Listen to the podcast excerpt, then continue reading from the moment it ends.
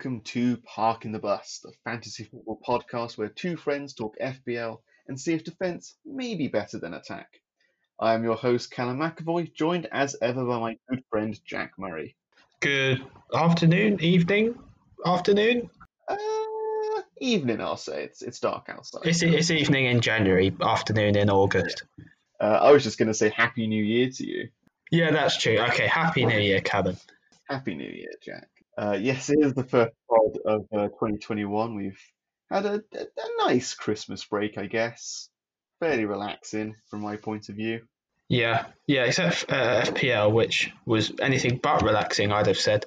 Yeah, it wasn't. Uh, it wasn't the best, was it? No, for a variety of reasons. It was uh, just felt like after one game after another, and, and another problem after another. But it gives, it gives us something to do when you might be a bit short of stuff to do during this time. So can't complain too much. Yes, I suppose not. Uh, so as this is the first pod of 2021, uh, we're going to do a, I guess, a quick catch up of the football that we didn't cover over the Christmas period, uh, and sort of how that affected our FPL teams, uh, how that's affected our progress or lack thereof in the in the cup, uh, and then we're going to be looking ahead um, to the rest of the season, uh, including the next two game weeks, where of course we have uh, the notorious double game week. Oh, before we start, I uh, remembered that I am on exactly 999 points for the season. Ooh, it's a nice number to be on, I guess. How weird's that? I've seen some people get like just to like exactly on a thousand. I saw someone the other day who had, uh, I think it was the exact same points as their overall rank or something. No way. Yeah, which is really strange. Like that must hardly ever happen. That's pretty amazing. That's pretty. That's quite spooky, actually, isn't it? Like you need to have a decent rank for it to be possible, anyway. that's true. Yeah. But yeah, yeah, very weird. Like top top like thousand or so, mm. two thousand. Yeah. Yeah. Yeah. Wow. Yeah. No, I'm on nine hundred and thirty-two at the moment. So. Oh, okay.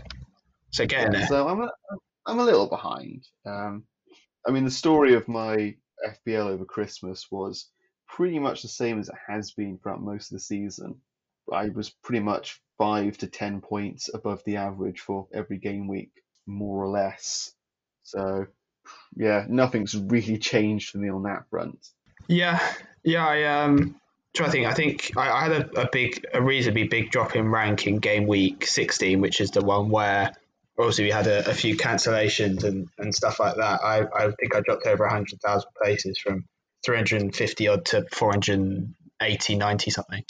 Yeah, it wasn't great uh, game week 16. No, it was a, a win for the wild card, as I, I remember, because one of my friends in, a, in another league had a wild card and he had eliminated all of the was it City, Tottenham players because they didn't have a double game week, and obviously their matches got cancelled. Well, me and you still have well, you have Kane and Son, I have De Bruyne and stuff like that. So that was a win for the wild carders. And then I'd say the week after was probably more of a win for the people that had used their wild cards earlier. So therefore, still had City, bit of Tottenham, etc. Especially as uh, both City and Tottenham ended up having fixtures moved into game week uh, 18. And then, well, City now have a double game week in 19, and Man United now have a single game week in 18, which obviously the wild carders didn't expect. So um, yeah, it, it, balanced out, I suppose, which equates to a fairly equal two game weeks in terms of advantage and disadvantages of different methods. I mean, the average for game week 16 was 37 points, which was is so low. Very low, yeah, yeah. And of course, this was the week that you needed. I believe it was it was 37 points to qualify for the cup. I think that a certain percentage of people who got 37 get in, and if you got 38, you were definitely in. Uh, unfortunately, I was neither of those. Uh, I got 31 points, so I didn't even qualify for the cup this year. Um, it was all it was all because I didn't have Son, Calvert Lewin, or Kane, um, and very few of my other players came through. Yeah, so. yeah, I, I just about scraped through with 39. Not that the cup actually really it's more of a gimmick novelty, isn't it? But it's always nice to you know it's nice to be in. It's not the end of the world if you're not. I, I think I I've had a season where I didn't qualify once but yeah, I was down to how many players did you have play that week in the end? I think I had well ten, but one of them was a zero pointer from Ollie Burke, so basically nine. Uh, I still, I still had eight players play. Okay, They just weren't particularly good. That- Um, that's quite badly hit though, compared to some people were easily got eleven out and and stuff like that. Bamford and Fernandes were the only two who didn't blank for me that week. So Yeah, yeah. I had uh, my transfer in that week was Raphinha, who managed to get eight points, which basically got me got me there. I also annoyingly missed out on uh, was it well technically I suppose three clean sheets because I had Sufal was rotated, they got a clean Hmm. sheet. Charlie Taylor went off in the first ten minutes, they got a clean sheet, and Jamal Lewis was benched for a clean sheet against Liverpool. So in a way, I, I feel I felt a bit hard done by that week because I uh, missed out on three clean sheets. But then the week after, I got 17 points off my bench. So I suppose it swings and roundabouts. yeah, I mean that that kind of sums it all up, doesn't it? It's it's you've got to be very careful with who you start and who you captain. That's affected me this week especially. yeah. Uh, last week. Obviously, I, I captained Salah uh, instead of Son, Kane, or Fernandes. Yeah. Which, yeah, looking back on it, I'm kind of confused why I did that. But then I thought, well, Salah, he's always a safe bet for a captaincy. Three blanks in a row now. And I also, uh, under your advice, I will say, Jack, um, benched Sufal um, in favour of Matt Targett. I, I also benched Sufal, but he came on for me. So I I I, uh, I can't odds my player breaking COVID rules though, and therefore getting a zero pointer, allowing Sufal to come on. Uh, that explains it. Yeah, but um, obviously I did qualify for the cup, but I was knocked out by one point. um, Oh, 65-64. Uh, damn Callum Hudson-Odoi because he was the one that sent me out because my trans one of my trans my two transfers in uh, this week were John Stones and Soucek, and John Stones obviously was on a clean sheet up to that point, and uh, that's four points wiped off at the end there, which would have seen me through.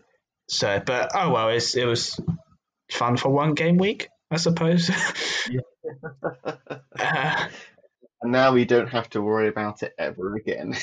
Yeah, that's true. I mean, he captained Salah and still beat me, so my team obviously wasn't good enough, so he probably did deserve it. I I captained Fernandes over Salah, so but oh well, it's a, it's only a bit of fun, isn't it? It's just always a bit annoying when you lose. I mean, COVID is wrecking havoc with FPL uh, this year. We we knew that was going to happen anyway, um, and I think we even said way back when in the first few game weeks, you know, have like a fully functional bench and don't rely too heavily on one team because if one uh, club catches COVID, uh, it's going to affect everything for you. And even though I, even though we've both, I think, got pretty functional benches, um, and we're not. Well, I, I don't know what about you. I'm not overly relying too much on one club at the moment. It's still affecting me big time. Yeah, well, I suppose it's because if if one game gets called off, it sounds very stupid to say, but if one game gets called off, that's two teams, I suppose, rather than than just the team that's been affected. So especially if like an Everton versus Man City, I had uh, two players in that game. I think you might have had. Did you do you have more? I think it was just Calvert. Was just I think I got Calvert-Lewin. rid- I think I got rid of De Bruyne by that stage. Oh, it was a Tottenham game, wasn't it, that, that affected you badly in the same week? Yeah, I had, yeah, I had two, obviously, two Tottenham players plus uh, Lookman, Yes. uh, who wouldn't, who, though he's my probably my worst player, you know, still didn't even get like a player like one or two points out of him. Yeah. Yeah, So, exactly. know, So even so, I, I think I've got uh, I've got double ups on West Ham, uh, New uh, not Newcastle. Where have I got that from? West Ham, Man City, and Leeds. So Hmm. like, and that's it. I haven't got three in any team, so I'm, I'm fairly well spread. Yeah, and that's it's actually more so than it, it was in the a couple of weeks before that because I've put Raphinha and John Stones in the last two weeks, which has meant double up. So I, I was very well spread, which just goes to show. And if you do try and uh, maneuver the percentages in your favour, you still might get found out. My bench is a bit stronger now anyway because I'm looking still looking to bench boost in game week 19, which is why I got in Soucek last week because he's ideal for a bench boost. But yeah, it just goes to show, doesn't it? It is, it is luck orientated. Even if you have got that, even this week, say you have two goalkeepers, but it's McCarthy and Areola, you're still left without a goalkeeper. Yeah. So Um, it's Yeah. funny you mentioned that because uh, Fraser Forster is my backup goalkeeper. yeah, course, he got more points than uh, Martinez this week. yeah, uh, Another pretty I could have had. yeah. But I suppose if, if say you'd found out that uh, Forster was going to play before the deadline, you'd probably still have started Martinez, wouldn't you?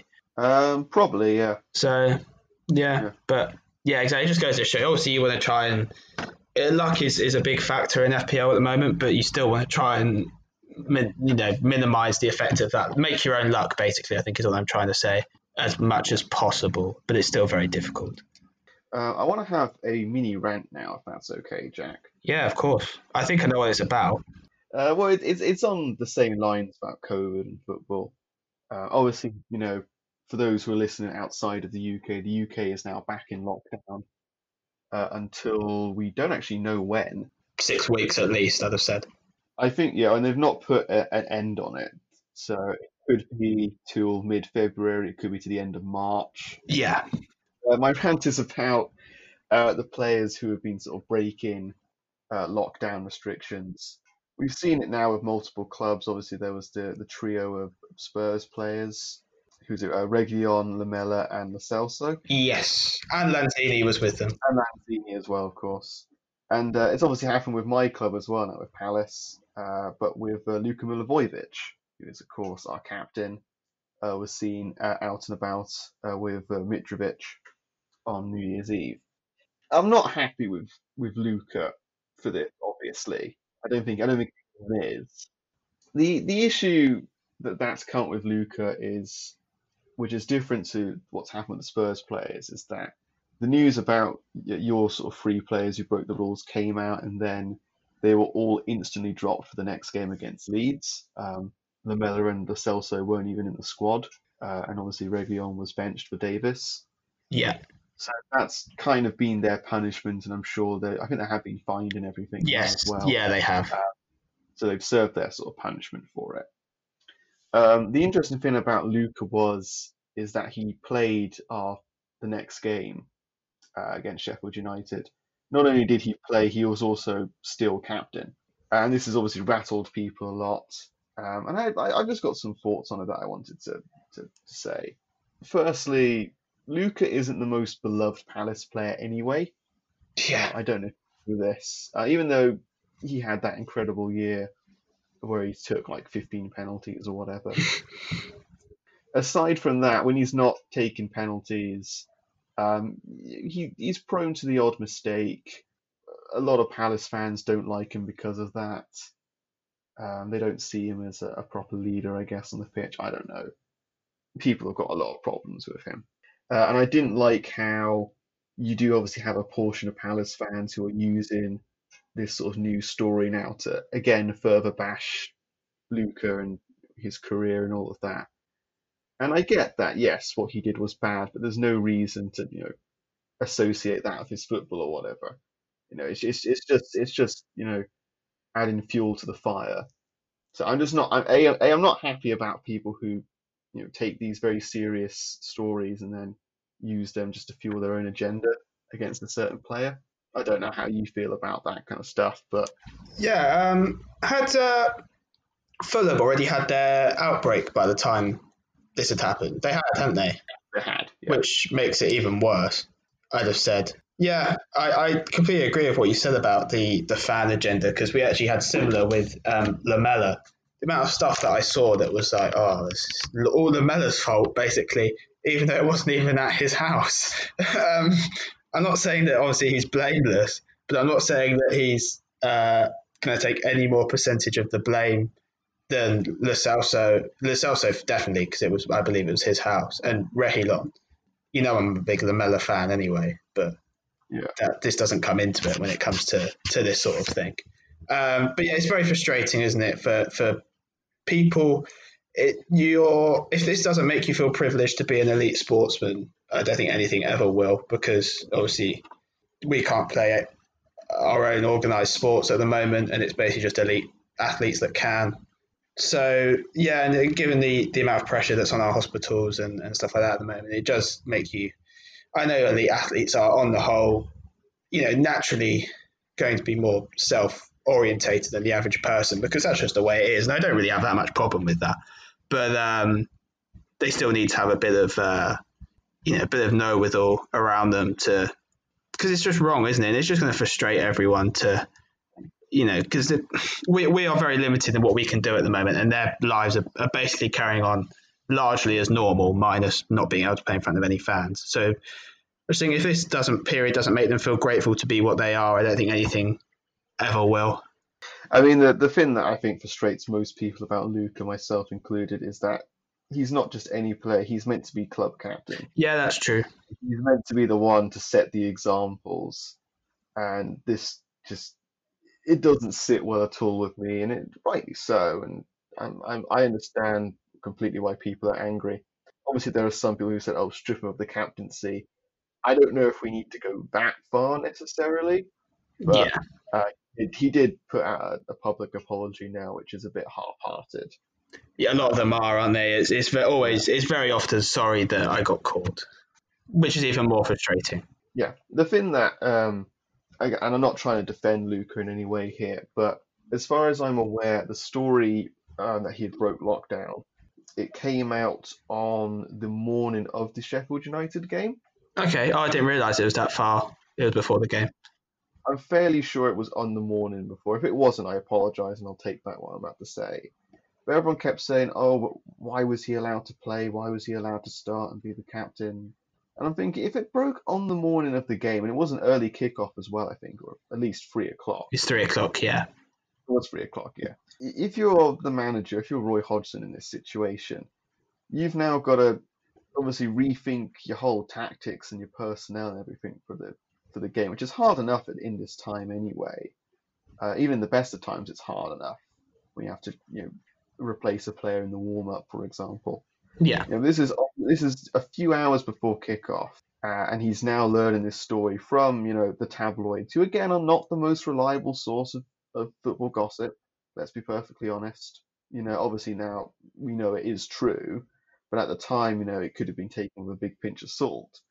So I completely understand why Luka played the game. Maybe he shouldn't have been made captain. Maybe they should have given it to someone else just for this game. But I completely understand why he played. So I think when people are going, "Oh, I can't believe that Roy would do this," well, look at it from just a footballing perspective.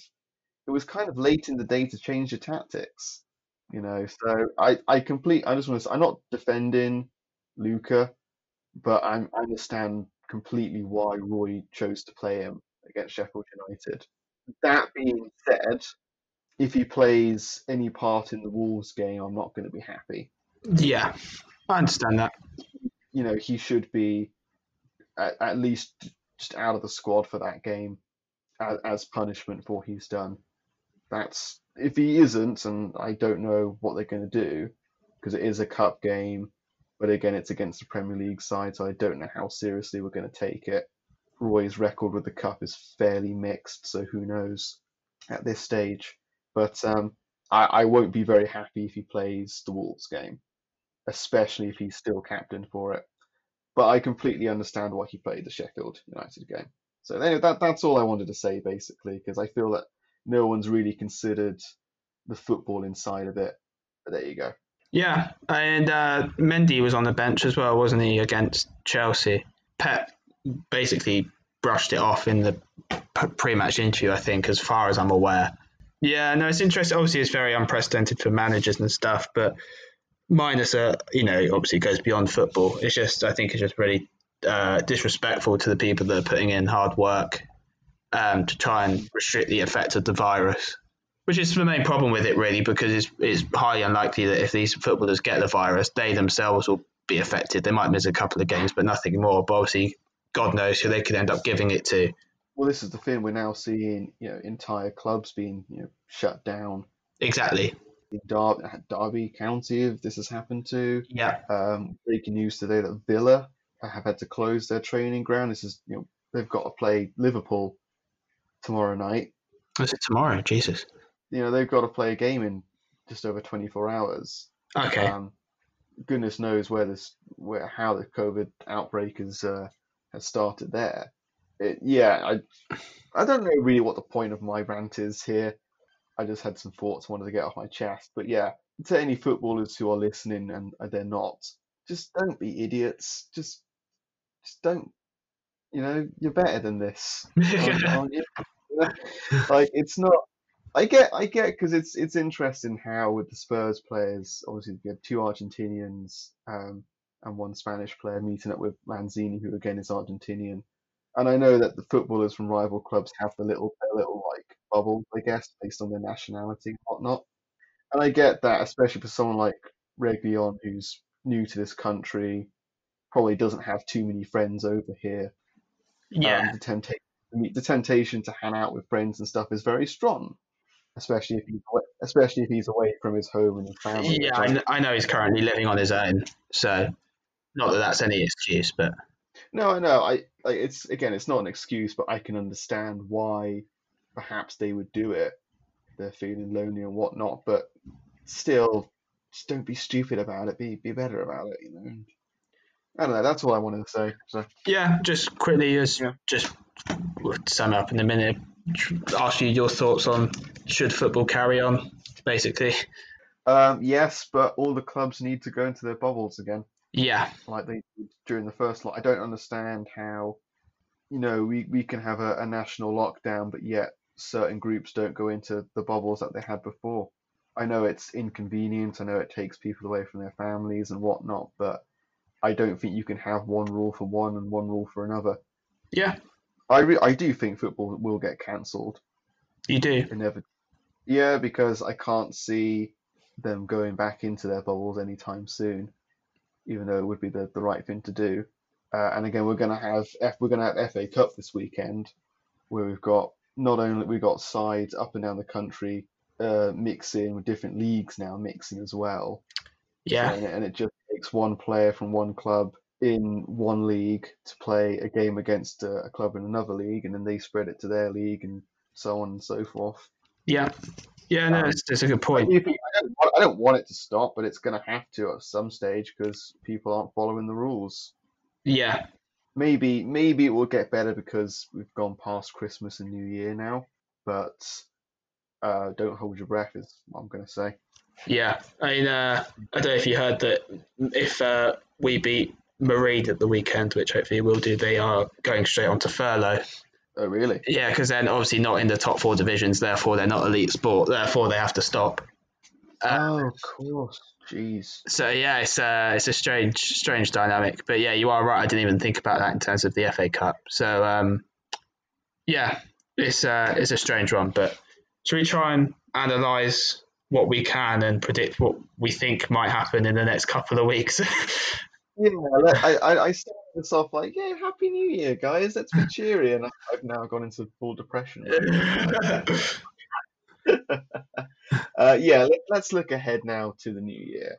Um, I'm not sure if anyone watches Sky Sports, on, in particular Monday Night Football, but uh, Jamie Carragher and Gary Neville did their sort of 2021 predictions, uh, which were quite amusing because Gary Neville said that uh, Paul Pogba was his player to watch for the year. yeah, that was a troll more than anything else.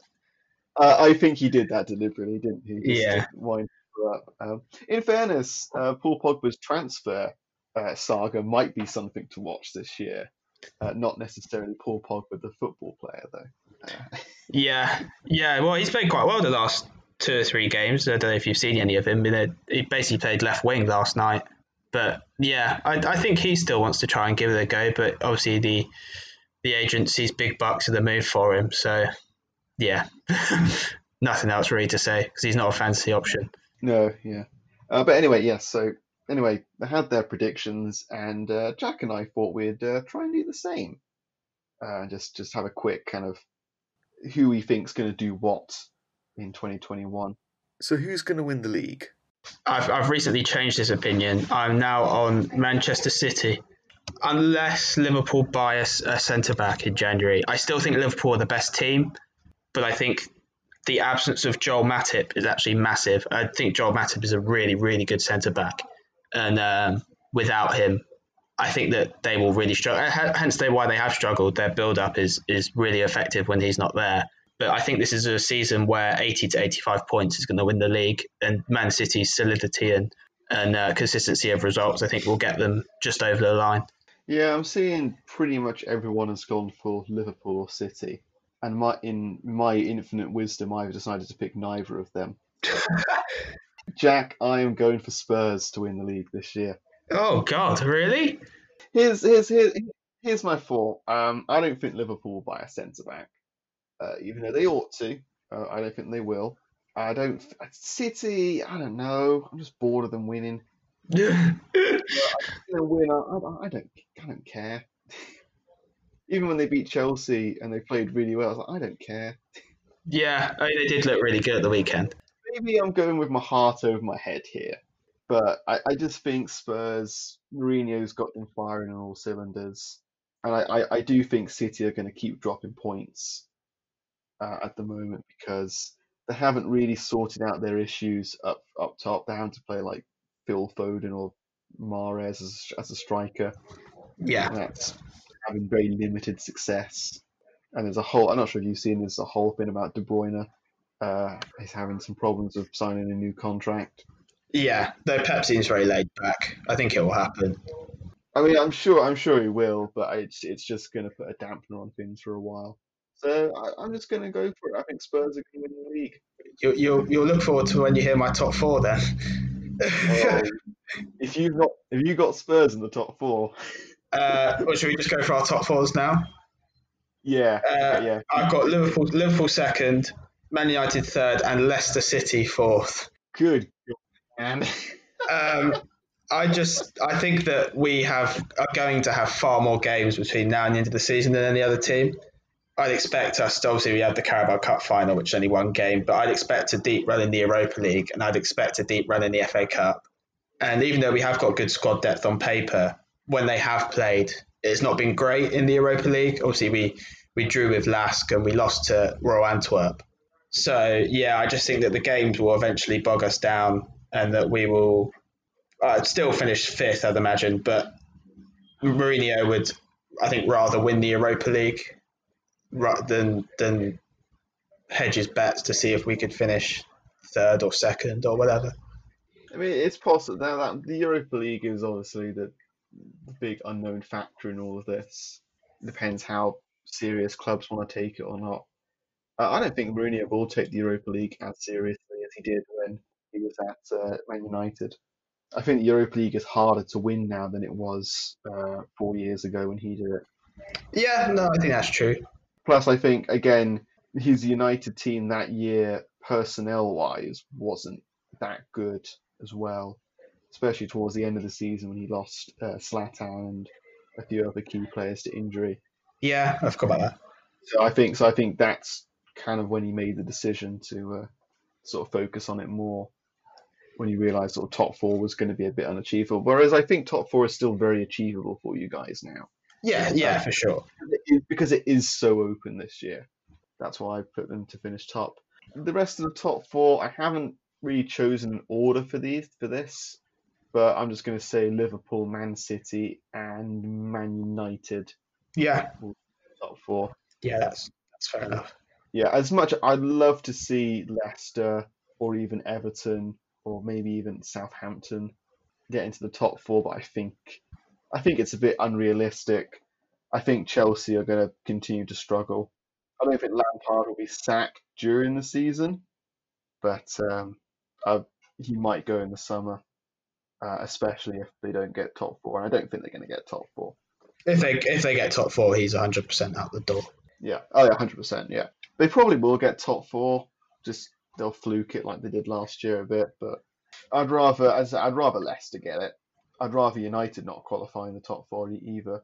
I think they will. I think they will. I mean, that's the thing. They could go top very in the next game if they win it. So yeah, they've even even though they started very poorly, they've just been very consistent. And just had a very good winning streak. Yeah, Yeah. yeah. My reason behind Leicester was just that I don't feel like they get spoken about very much. They're they are, you know, if there's a top six these days, they're without doubt in it.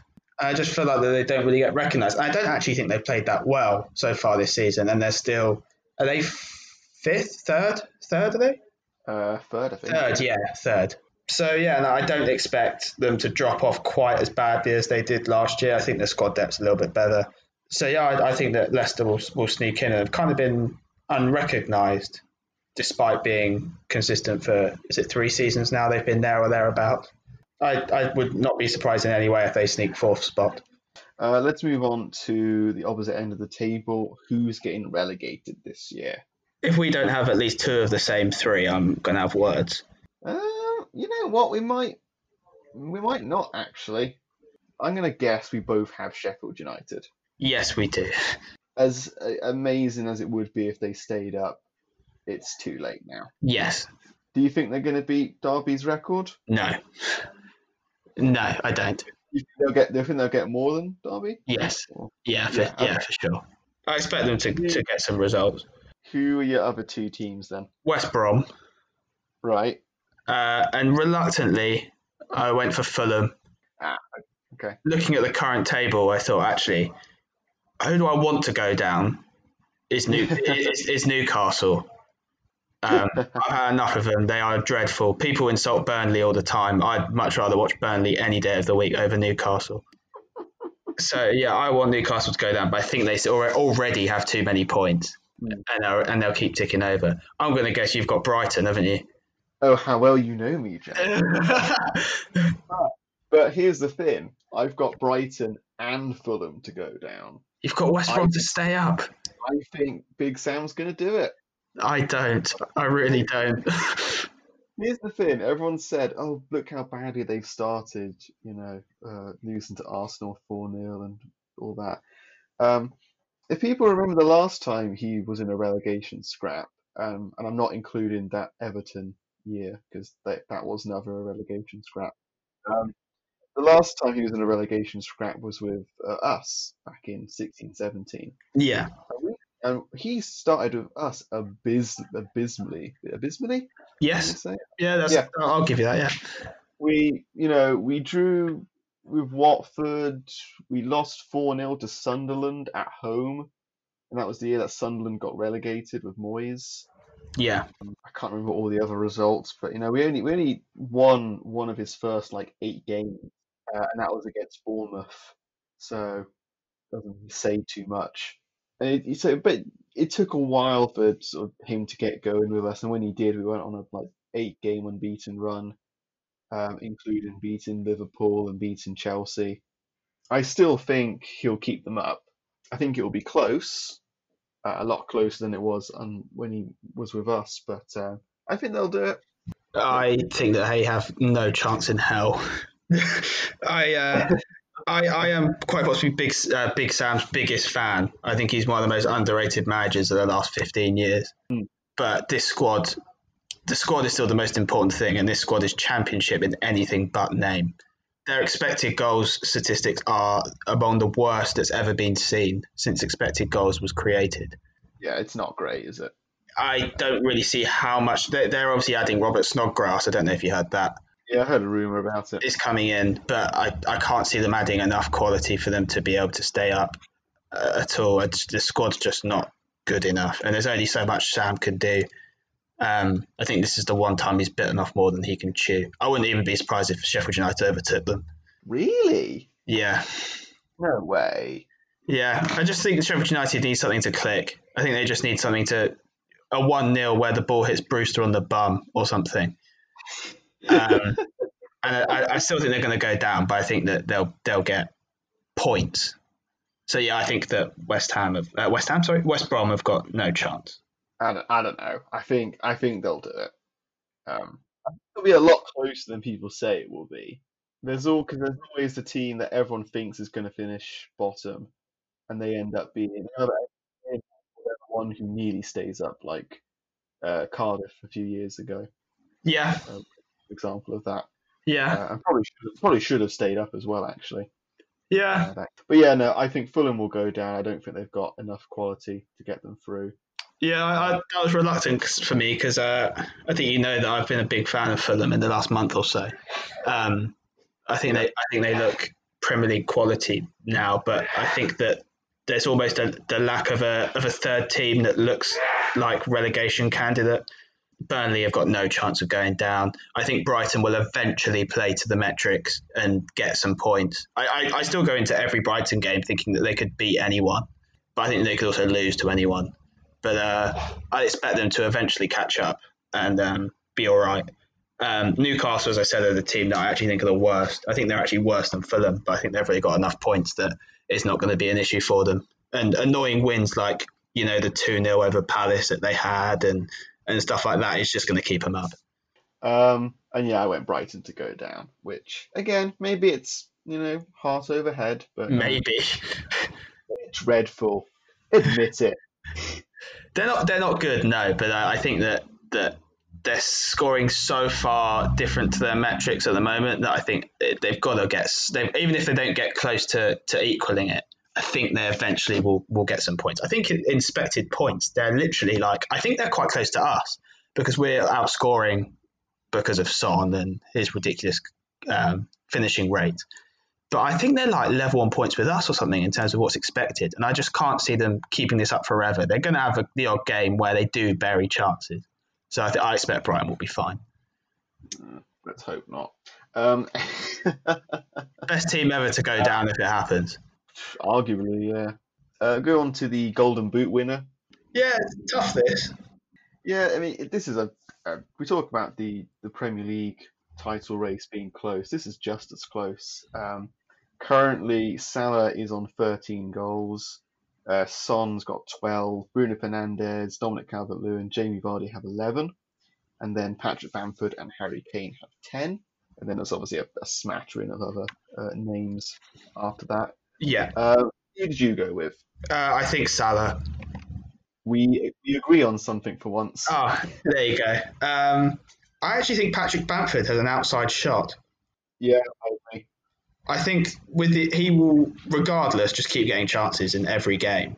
So I think he has a, a and he's what's he got ten? Is he? He's like three behind. Uh, he's ten, yeah. Especially as he's got penalties now as well. I think he has a real chance. Um, I, I would say it's between Salah, Bruno, Vardy, and Bamford for me. Maybe Son. I don't think Kane will get it with his new role. I don't think he'll have the goals anymore. I don't think he's a 30 goal of striker uh, goal season striker anymore. Um, so I'd expect it to be one of those four I mentioned. I think yeah, it will be close. Uh, I've gone Salah as well, just because it's Salah. It's what he does. He's never failed to win a golden, but oh, apart from last year, obviously. Um, yeah, it was Vardy, wasn't it? He's because he just he just gets chances, doesn't he? He just puts them away. Yeah. Um, uh, it'd be great to see someone like Bamford come through, a bit like how Vardy did uh, last year, but uh, don't think it's going to happen. Don't think Bruno's going to get it. Um, he can't keep scoring every penalty.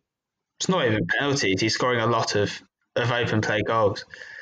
That's true. That's true. I, um, I don't, uh, Vardy is actually the, the main penalty hogger this season. He is actually, isn't he? Yeah, which makes me think that I know his non-penalty xG is is well down on the other names we mentioned. Um, so I, am actually, I think I'm going to have Bamford second. I think. Ooh. I actually think he has a real chance of winning it, which would be amazing. It would be incredible, wouldn't it? Yeah. He probably having the highest xG of anyone. He is. Uh, he is currently on the highest non-penalty xG in the league. Oh, is do you know what it is? Uh, I will just check for you. Is it around fifty odd? no, he's on uh, non-penalty. He's on nine point eight nine, and he scored ten. So this is this is good from the Patrick Bamford of last season. Wow. That's from Fancy, Fancy Football Hub, is where I got that from. Um, oh, okay. Chris Wood is actually fifth in total. Yeah. so, yeah, no, I, I, think Bamford has a real chance, especially if he keeps sticking them away at a decent rate. Yeah, yeah, I agree. And finally, we're going to go with our player to watch for the rest of the season. Jack, I'm aware that you've picked three players from different positions. I have four. Oh, four. Oh, okay. A defender, a midfielder, a wide player, and then a striker. Go for it. Okay, uh, so my defender was Matty Cash, who I've been really impressed with. What's impressed me about Matty Cash is actually um, he's not played right back for very long. I think it's two seasons.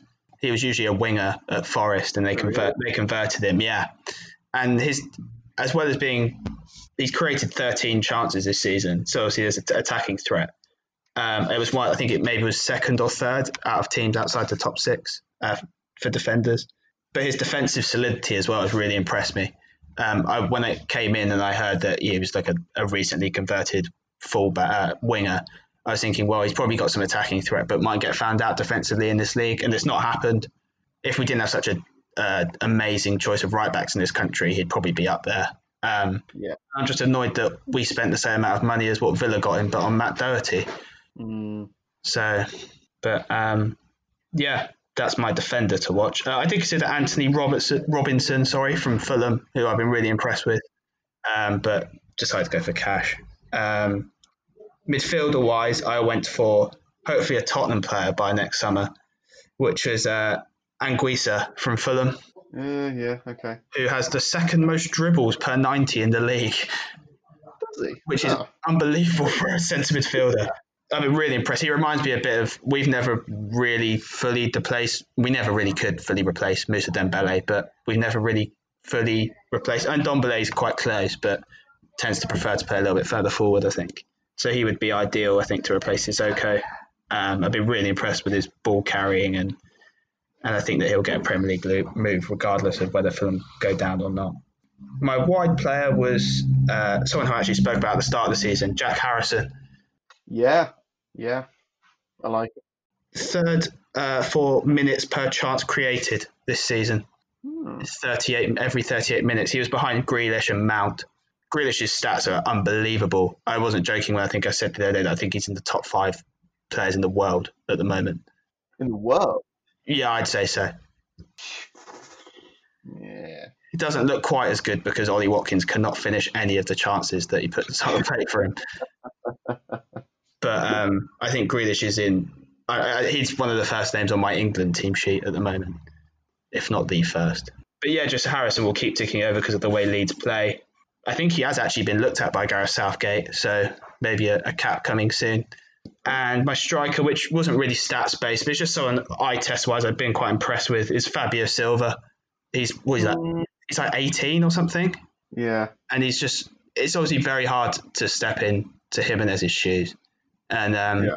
he's looked like he wants to, to give it a real go and, and be a leader, which I've been impressed with, rather than shying away from games, which you know maybe would happen given he's just been thrown in.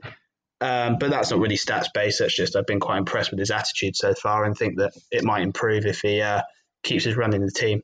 Uh, I took a, a slightly different approach. I didn't, I didn't really know who to pick for this, to be honest. Because every time I thought, is this person a player to watch, or is he too well established, or Yeah, that's Yeah, true. Person actually going to be any good this year? Am I just is it all wishful thinking?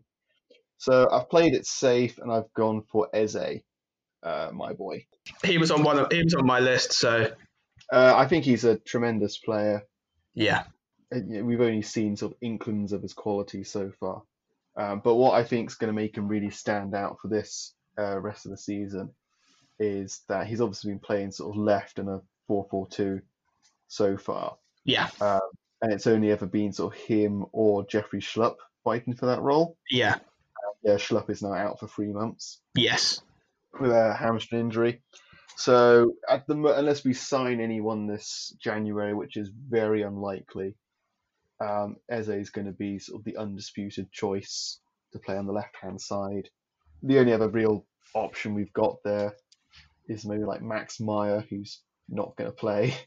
Um, or Zaha, or Zaha, who's now looking at home up front. but that's the problem is, you know, Roy won't play Wilf on the left. He won't move Townsend from the right. Um, Yeah. The only other thing he could do is he could play Van Aanholt there and have Mitchell at left back. Yeah, that's true. Yeah, it could work, but um, I Eze is going to be nailed on for that position now for the next few months, pending injury or complete loss of form. I think he, he's a real fantasy option potentially. Um, I wouldn't pick him personally. I think there's better options out there. Not yet, no. Yeah, not yet. Um, but we'll wait and see.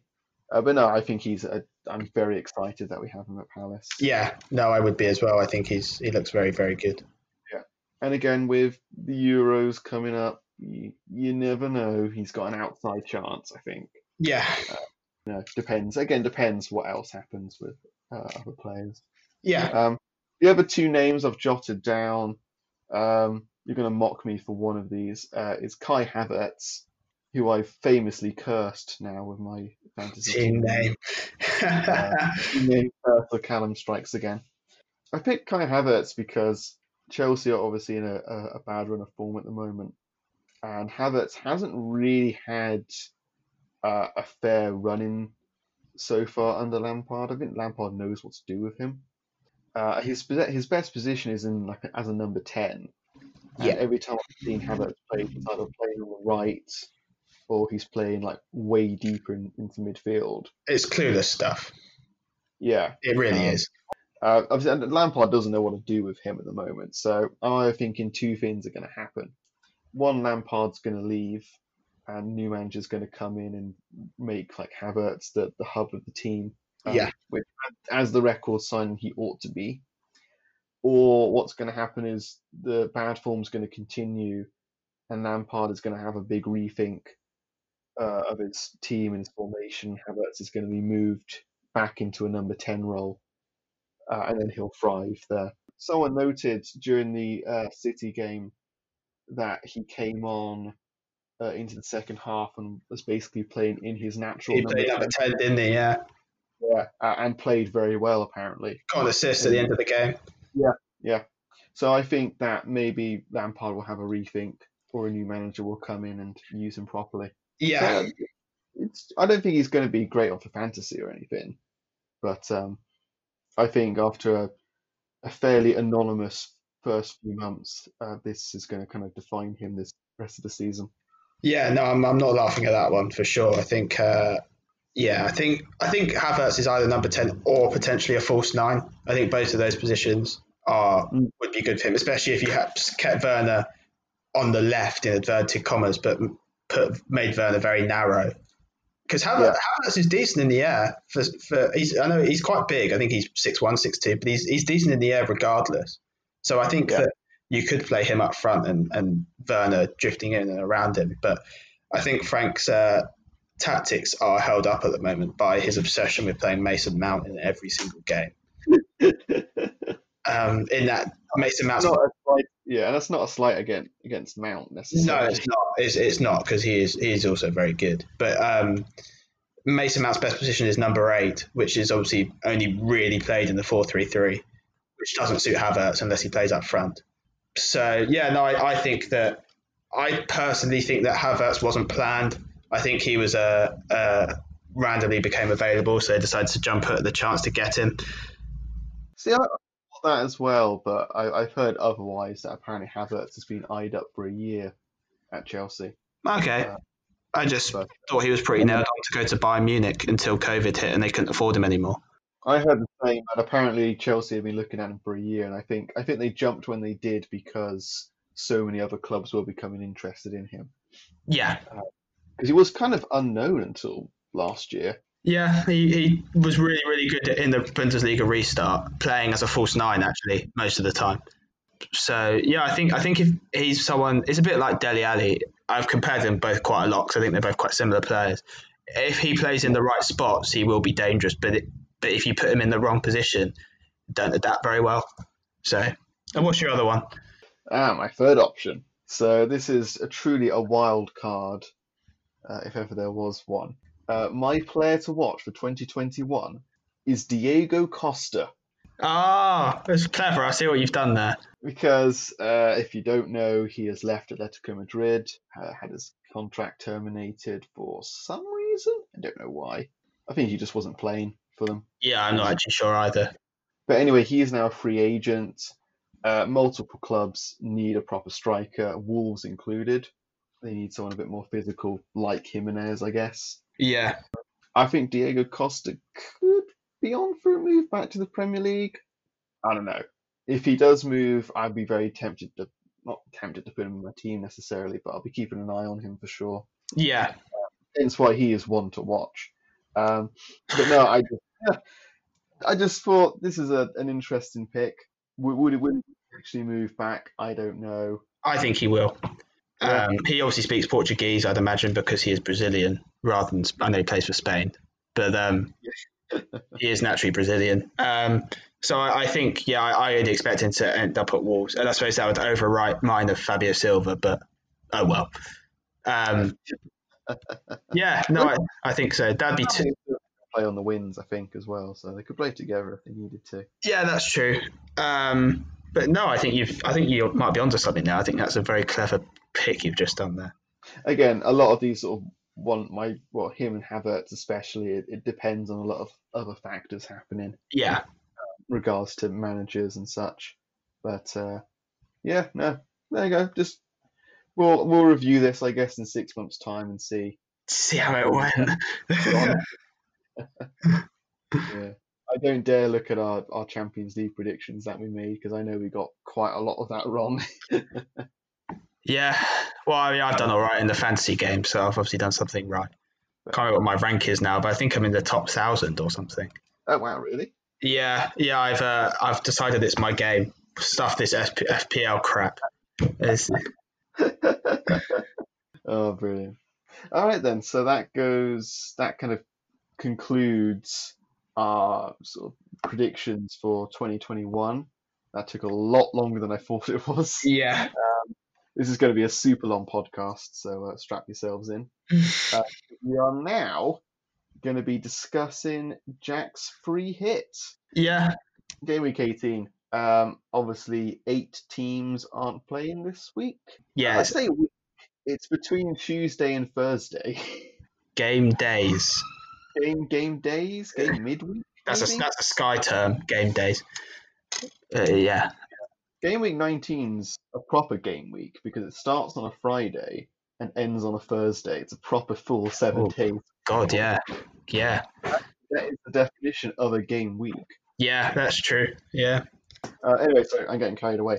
Game week 18, uh, eight teams aren't playing, uh, and obviously it's followed by game week 19, where we have those eight teams that don't play in game week 18 have a double game week in game week 19, Yeah. sort of.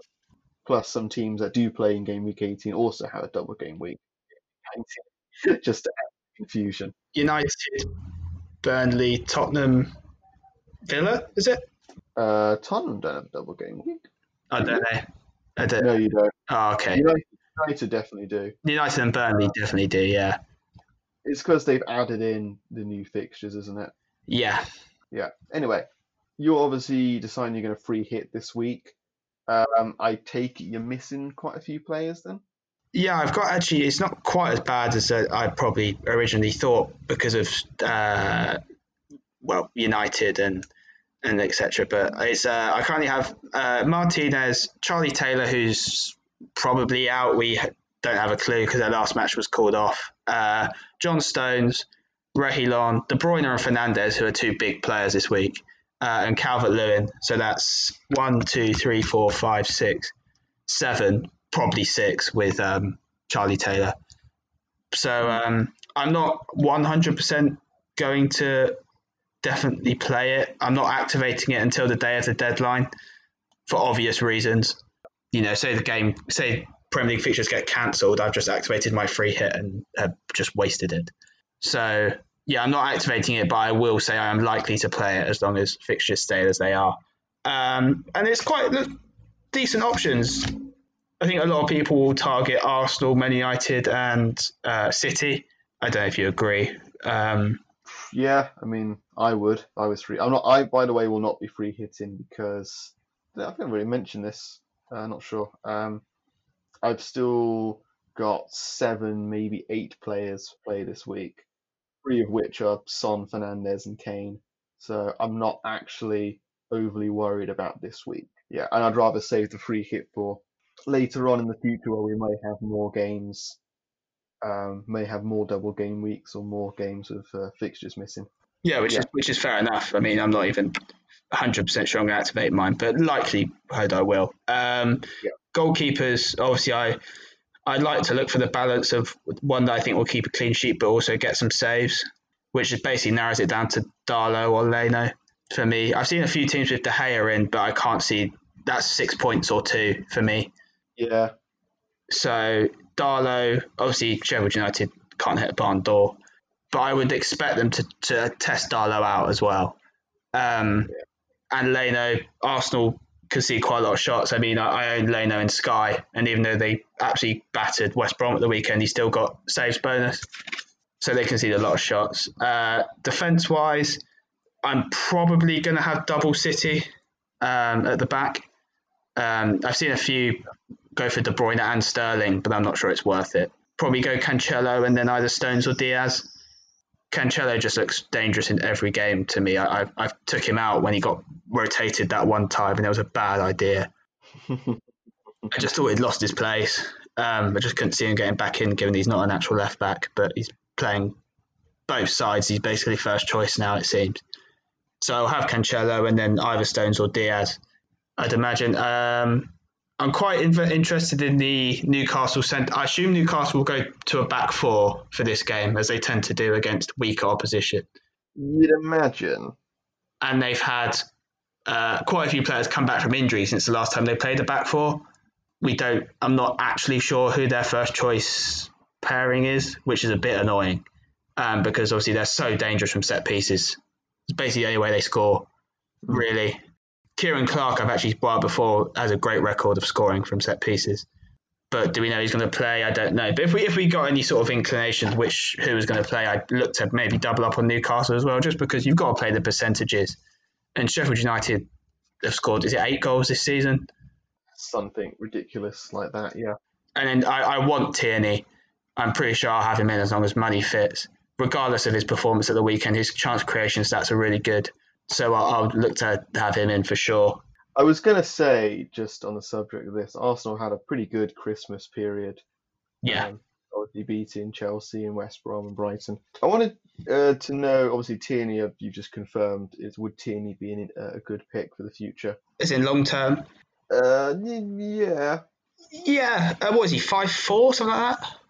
Yeah, it's cheap. He's he's definitely got the potential to be a great pick in terms of attacking returns. Um, obviously, I'd like to see a bit more consistency from Arsenal. Even after they beat Chelsea, I thought they were quite poor against Brighton, um, despite getting the win.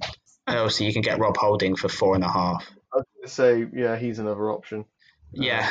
So I'm saying I might replace um, Lamptey for this week yes, uh, and just in general. So uh, I think of uh, different options to bring in. Rob Holding is yeah definitely another bad shout. Um, I'm very wary about Wolves Everton because it's very hard to call and I I can't see goals in it.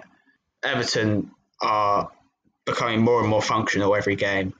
Um, in terms of they look more solid, but their attacking threat has been dampened considerably.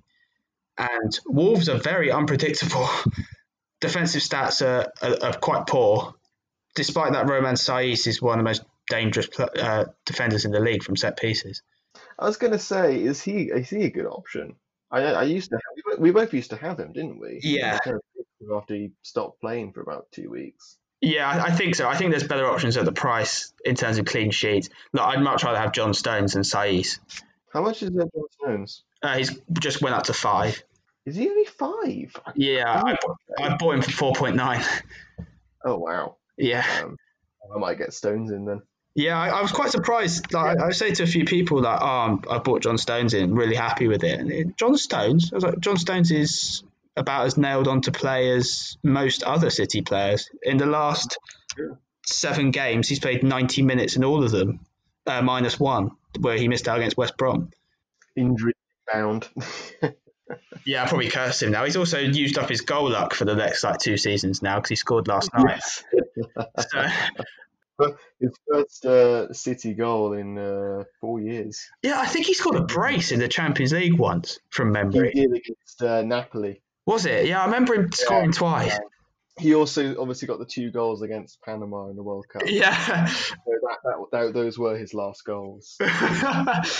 Yeah. But yeah, if budget's tight for me, I'll have no problem going from Dias to Stones because that's a really good saving. It's 0.8, I think. 0.9 for me because I, I have Stones for 4.9. Uh, United wise, I would be interested in Maguire or Luke Shaw because Burnley is still very blunt in attack. Luke Shaw's actually been really good the last sort of three or four games. I, I think his creativity stats are quite good. I've not actually looked into it, but eye test wise, he's really impressed me. And Maguire is always obviously a threat from set pieces, but maybe less so against Burnley, which as long as we thought Luke Shaw was going to play, because obviously he has decent competition in Telles, I would maybe have Luke Shaw in because uh, he's 4.9, I think, as well, which is decent price. Mm. Um, I will. I'm quite interested in going four at the back on the free hit because I think there's a great chance of a lot of clean sheets, especially if you can go like four premiums. I'm definitely only going to go two up front anyway because the, the striking options look fairly limited. Midfield, KDB and Bruno are pretty much locks.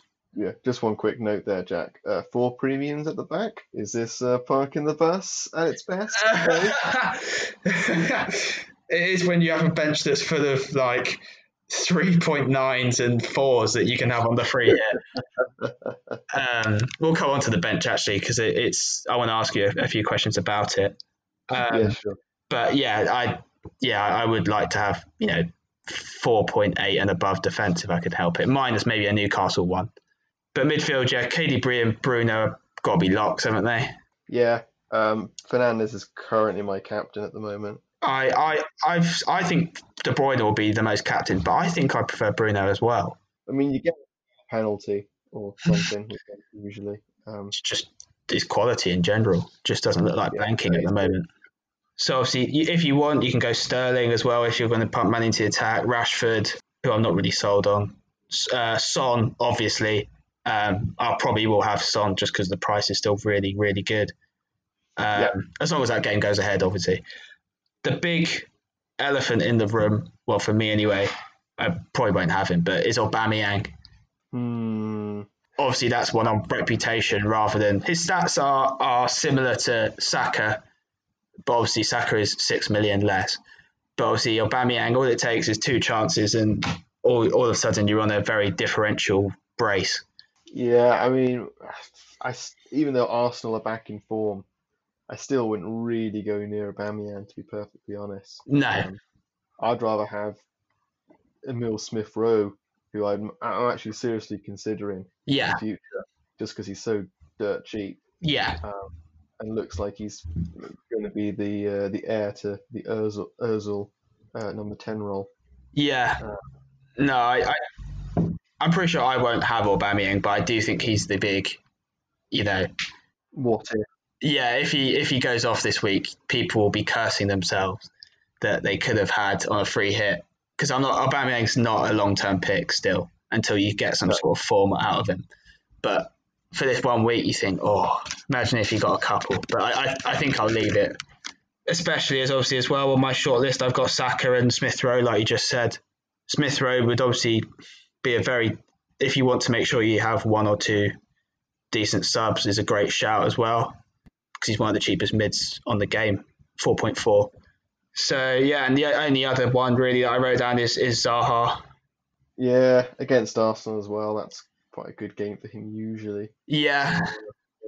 So that's that's he's. I think he'll be a, a, little bit of a differential this week as well. I can't imagine too many free tip, free hit teams will have Zaha.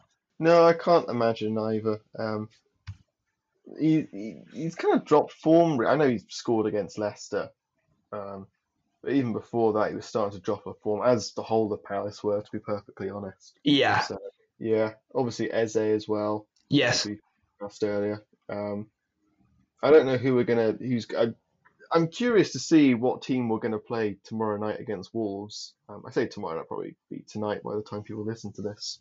But because um, obviously Benteke hobbled off injured against Sheffield United. Yes, well. that's true. So knowing Roy, he'll pick Ayew because he doesn't like Batshuayi. um, but yeah, I, I don't know. Um, I don't know if the Wolves indicate who, who he, he'll play for Arsenal. But um, there you go. Yeah, yeah. So, I yeah, I probably wouldn't pick Zaha, but he's definitely on the list anyway. Uh, the only yeah. other one I wrote down was Neto, but I'm really not sold on that Wolves Everton game, despite his form. I could see that being a drab one all hmm. or, or even one nil or something. Um, strikers, I, have I've got five names written down, but I'm only really interested in two, which are Kane and Lacazette. Lacazette's form is, is very decent. Yeah, he's recaptured the magic, hasn't he, a little bit? Yeah, and his, his stats are good as well, which is obviously promising. Um, hmm. I, I've seen a few with, with Callum Wilson.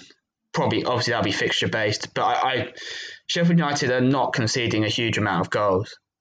Um, and Newcastle are not going to be the team where they start conceding a huge amount of goals.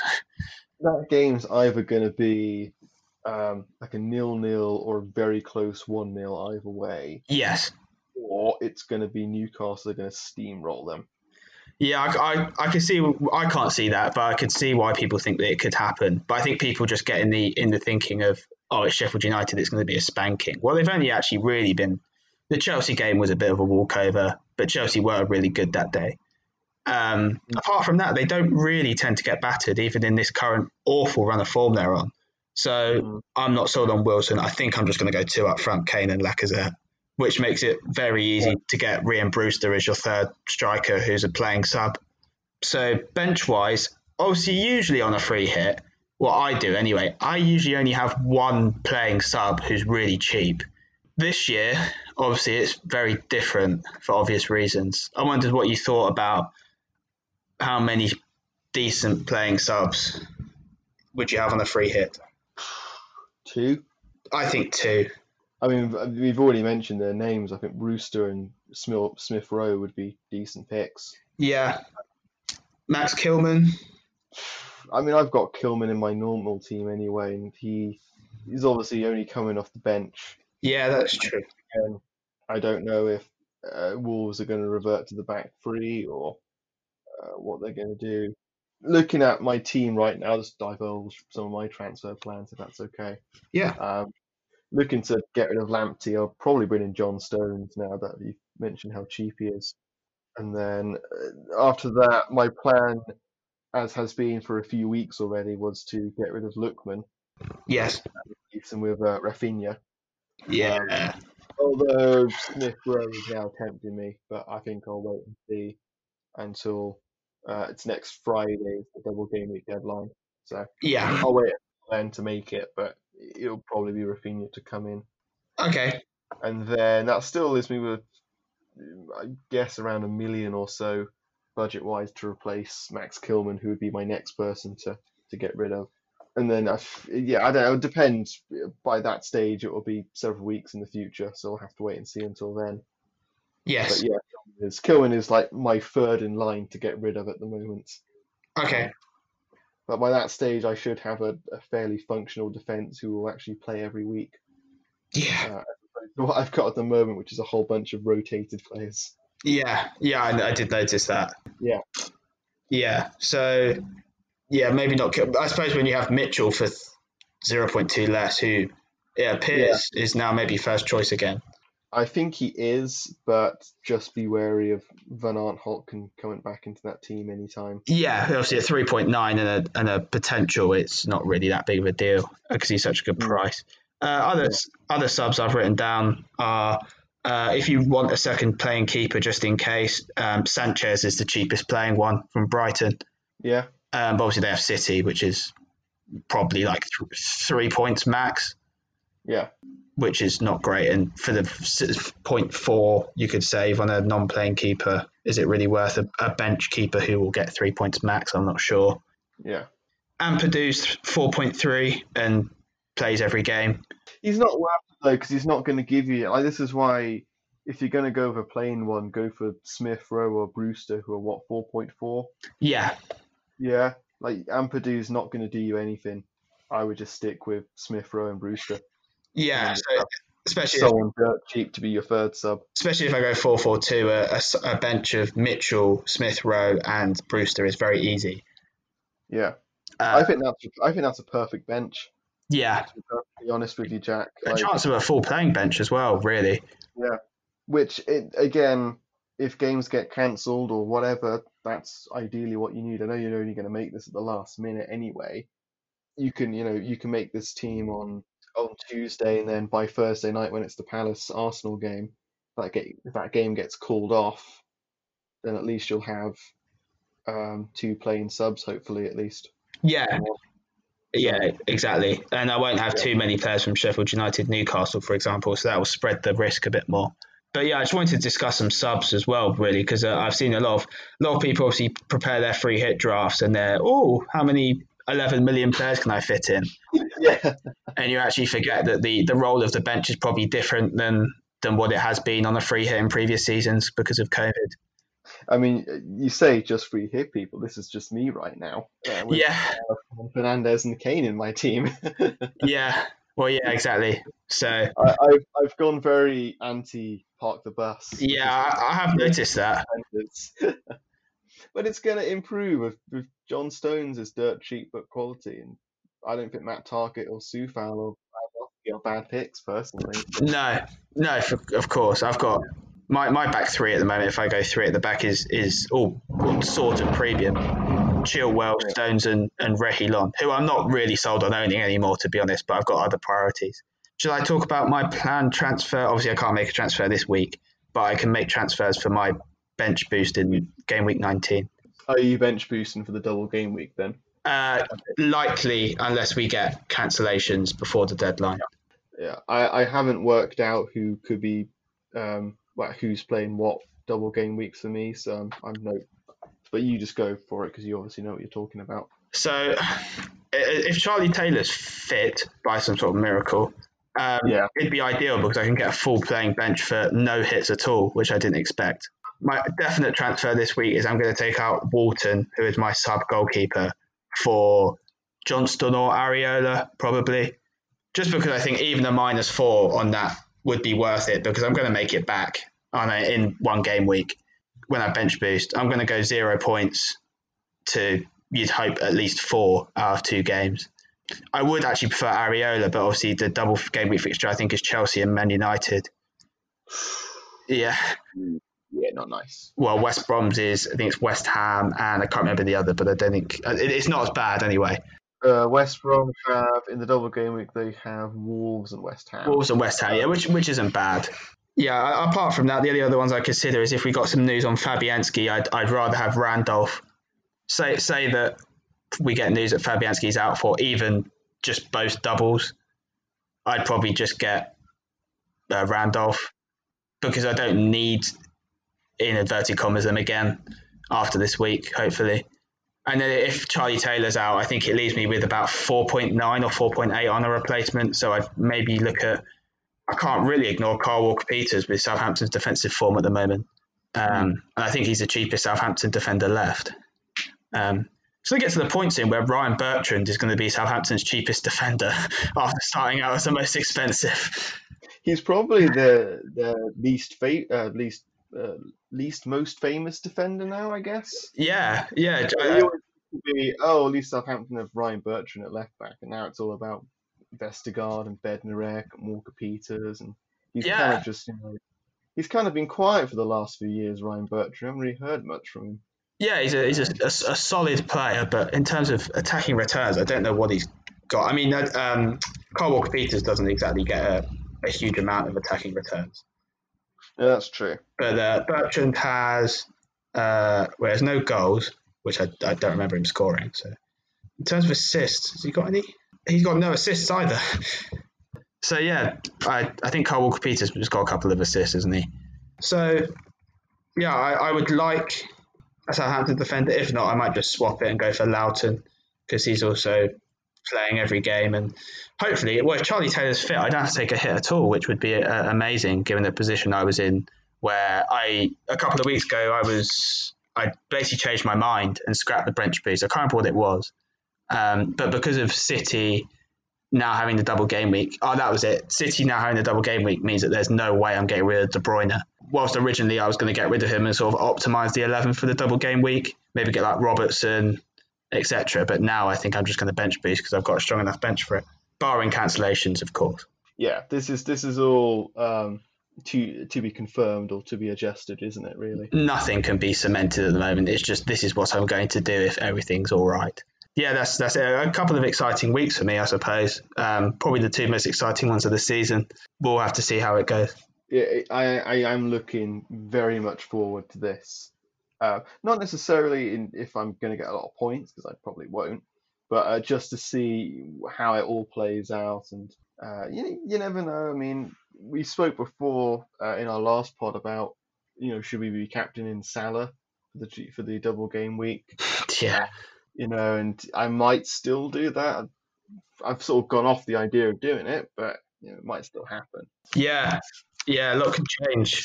As you said, it all depends on on COVID stuff and if games actually go ahead, which is a is a factor that we shouldn't have to deal with, to be perfectly honest. But we're going to have to. Yeah, It's the way the way of the world at the moment. yeah. The main the main takeaways of if you you know regardless of putting in the right players or the wrong players is just try and avoid having three from a variety of teams and just don't do anything. You can plan with your team, but don't confirm the swaps until like I'd say maybe an hour before the deadline if you've got that amount of time. Especially don't, definitely don't leave it until don't don't do anything until the day that day anyway. I mean, some people obviously want to avoid the price drops, and I can understand that completely. It's not worth it now. It's, we're already in game week 18 as well, so around this time of year, price uh, value becomes less and less important anyway. So yeah, there's no way I'd be risking that for the sake of a 0.1 or even 0.2 swing. Team value means less in this season than arguably any other. So yeah, I saw. I don't know if you saw, but there's a, a popular theory going around now because of the movement of fixtures. Some people are actually wildcarding this week to try and Uh, try and get full. So obviously that would mean three City, three United because they play in both weeks. But obviously that goes against the theory of having too many in one team. And then you're restricted as well. Like beyond the double game weeks, do you really want three, maybe three City, but I don't want three United, to be honest. So I, that's not a strategy for me because I already have two City. But I can understand why people are doing it. all depends how much you're willing to gamble. To be perfectly honest. Yeah, and the structure of your team. Yeah, absolutely, yeah. Do you got anything else to add before we wrap up? just stick to those golden rules. Don't do don't do anything with your team until the day of the deadline. The one thing that you do, that's it. I think that's solid advice, to be honest. yeah, And as you said, don't. I, this is this is very hypocritical because I've actually realised I've actually done this myself. But don't double up or triple up on certain clubs. yeah. I think the odd, the odd double up is all right, but tripling up on maybe more than one team is something I wouldn't recommend. I'll point out now if I do get Raphinha in, I'll end up having three Leeds, two West Ham, two Villa, and two Spurs. Not Awful. It could be worse, I guess. Yeah. Um, but it's still not, still not that great. I'm being a bit hypocritical. Mine is uh, for reference to yours. I have two West Ham, two City, and two Leeds. No triple ups. That's that's pretty impressive, you know. Yeah, I remember my team at the end of last season was just it literally had about like six teams represented in it.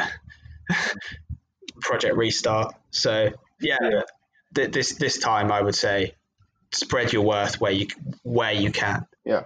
And on that good piece of advice, uh, I think we can wrap it up for this week. Good to hear from you again, Jack. It's been a while since our last podcast, but uh, I enjoyed this. Yeah, yeah, it has. Yeah, it's good. Uh, good to get doing something anyway. We're kind of limited on our options. So thank you, Kevin.